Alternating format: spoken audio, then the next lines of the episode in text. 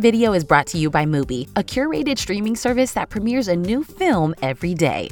Cher Horowitz is a fashion icon. Her wardrobe is a prominent character in Clueless, with outfits ranging from wonderful to wild. Some of the film's costumes are so iconic that today they're universal reference points, instantly emblematic of 90s fashion. I'm more of a Dion fashion wise. Dion's kind of crazy and colorful, and I love a good color block and a, and a crazy print. But did you ever think about the meaning behind Cher's most memorable looks? And are all those perfectly curated clothes an expression of power? Or are they actually hiding a teenage girl who feels powerless? I'd like to see you have a little bit of direction. I have direction. Yeah, towards the mall. Here's our take on what the fashion in Clueless tells us about being a teen girl in the 90s and today.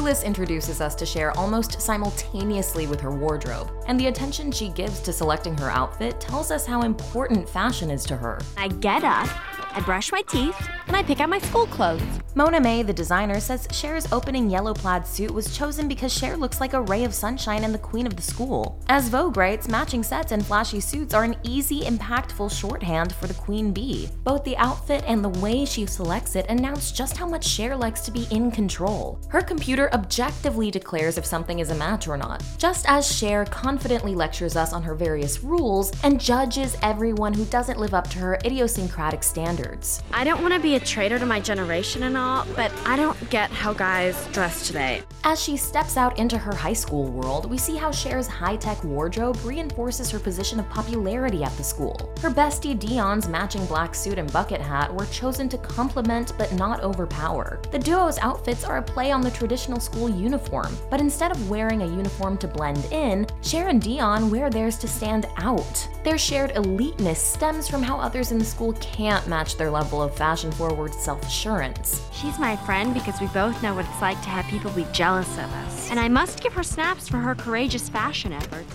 Cher and Dion even spar about their accessories, acknowledging that their fashion choices verge on the absurd, but delighting in that. So, shopping with Dr. Seuss?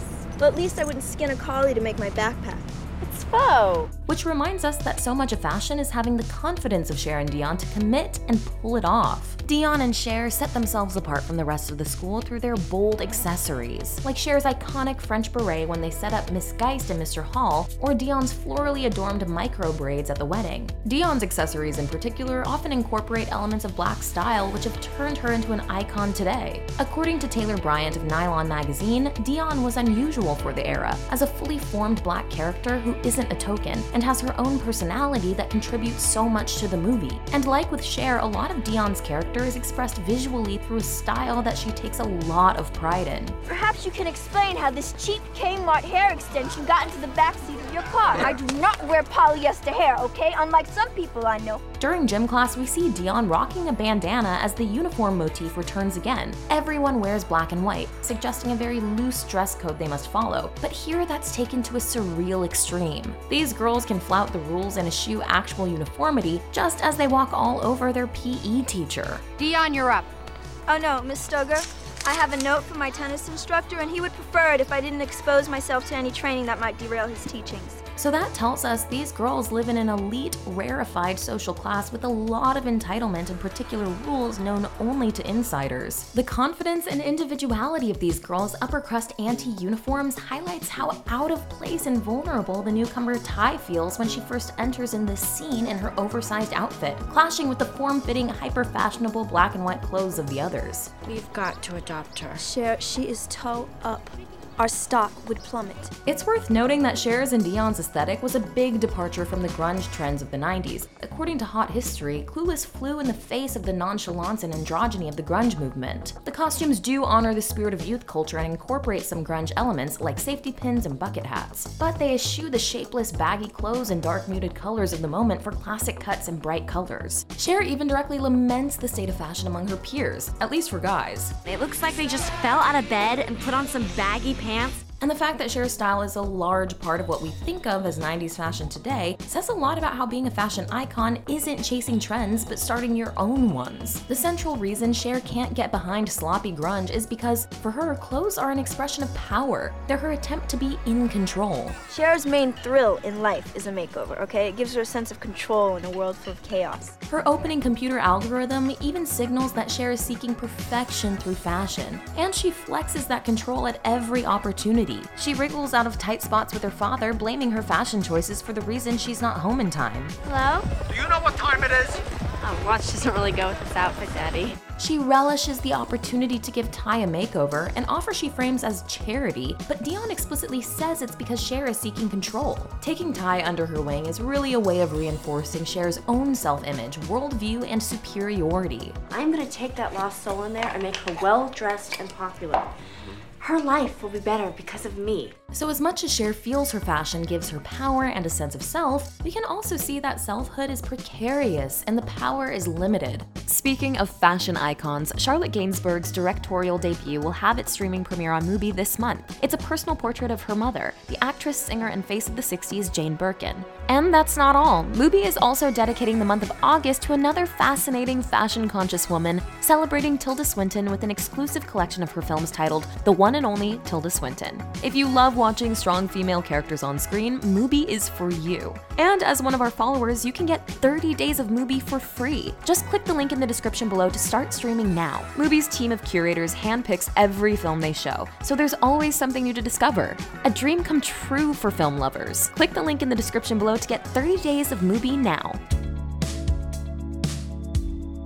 As the movie goes on, Clueless reveals that, despite being popular and wealthy and seemingly very together, Cher often feels very powerless. The most obvious example of the limits to fashion's power comes when Cher is robbed at gunpoint in her iconic red Alaïa dress. She initially tries to get out of the situation by highlighting how important her dress is, but outside of school, her fashion knowledge is worthless. Come on. Oh no.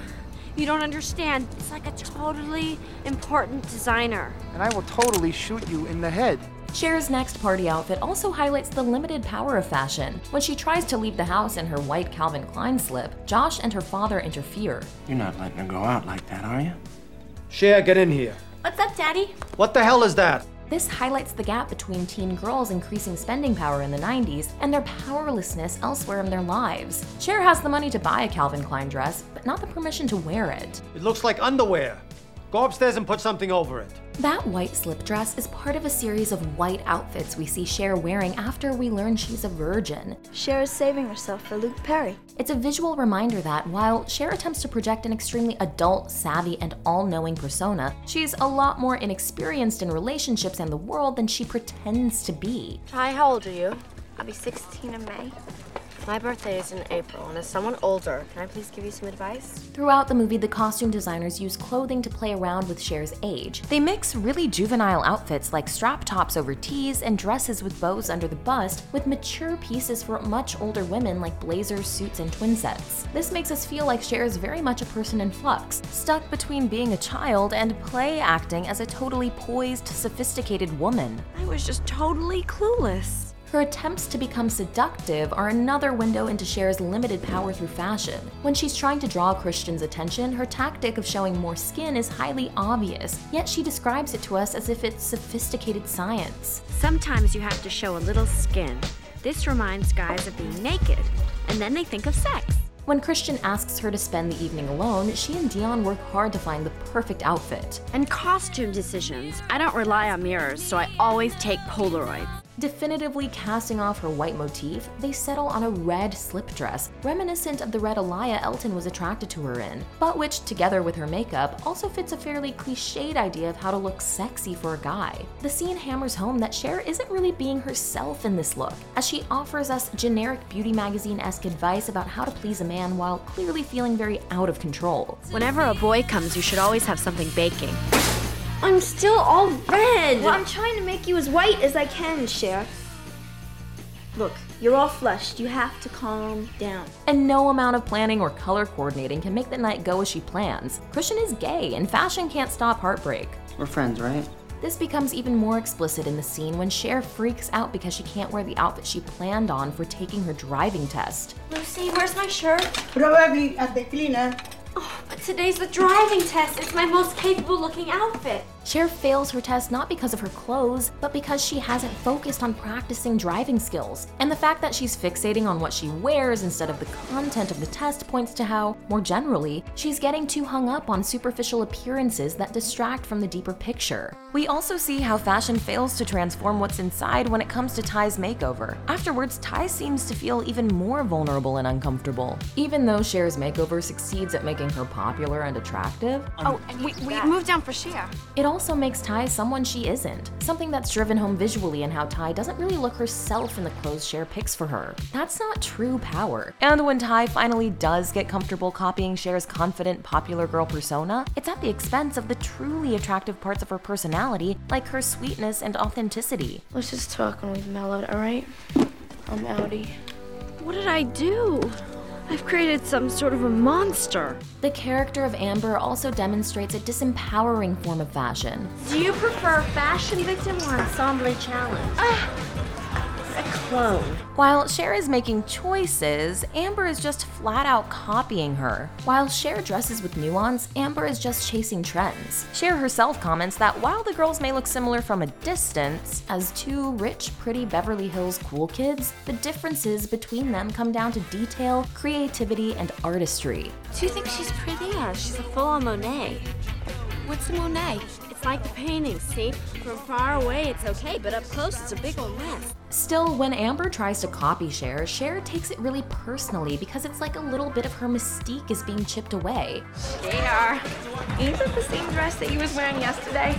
Uh, was that you going through my laundry? The degree to which it bothers Cher reveals how fragile her sense of power is when it's only based on appearance. Cher, you look much better in that dress than she did. Similarly, when Travis spills on her shoes, Cher gets upset on a level that puts a serious damper on her party fun. Ruin my satin shoes, why don't you? I'm sorry. Like with the sexy red she wears for Christian, Cher's red party dress seems like a perfectly empowered, fabulous look. Cher and all her girlfriends, Tai, Dion, Summer, and Amber, all have elements of red in their outfits, while Cher's outfit is the scene stealer with its classic cut and bright color, marking her out as the main character. But as the night goes on and everything falls apart around her, the bold power her outfit was projecting is nowhere to be seen. This guy with a gun held me up, took my money and my phone, and he yelled at me and he forced me to ruin my dress. As Cher starts to develop real feelings for Josh, she nonchalantly introduces the idea that sometimes fashion can restrict and control her. Sometimes I have more fun vegging out than when I go partying.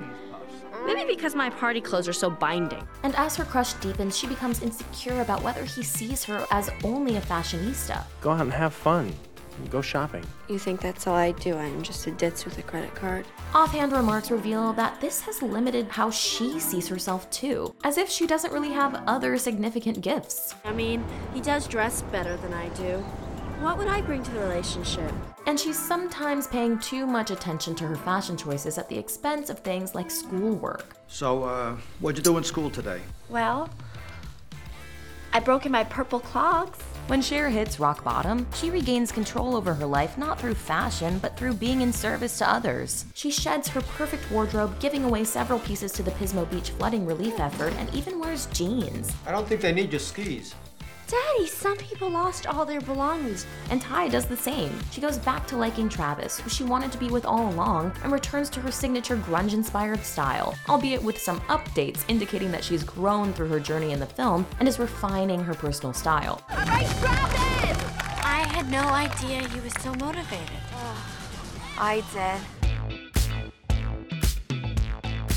Clueless is a makeover movie in reverse. It challenges our perceptions around the power of appearance and shows us to go with our gut. Change isn't always positive. Our instincts are valuable, and the deepest makeovers aren't always physical. Cher's anxieties about control make her want to change people instead of looking at what makes them great. I decided I needed a complete makeover. Except this time, I make over my soul. Once she begins to interrogate that, she starts to see what is already wonderful about her friends. And then I realized all my friends were really good in different ways. In the final scene of the movie, we see Cher in a bridesmaid's dress, which means she hasn't chosen her outfit at all. But she's able to feel in control in other ways, while she and her friends can still continue to embrace their own signature stylistic expressions. When I get married, I'm gonna have a sailor dress, but it's gonna be a gown.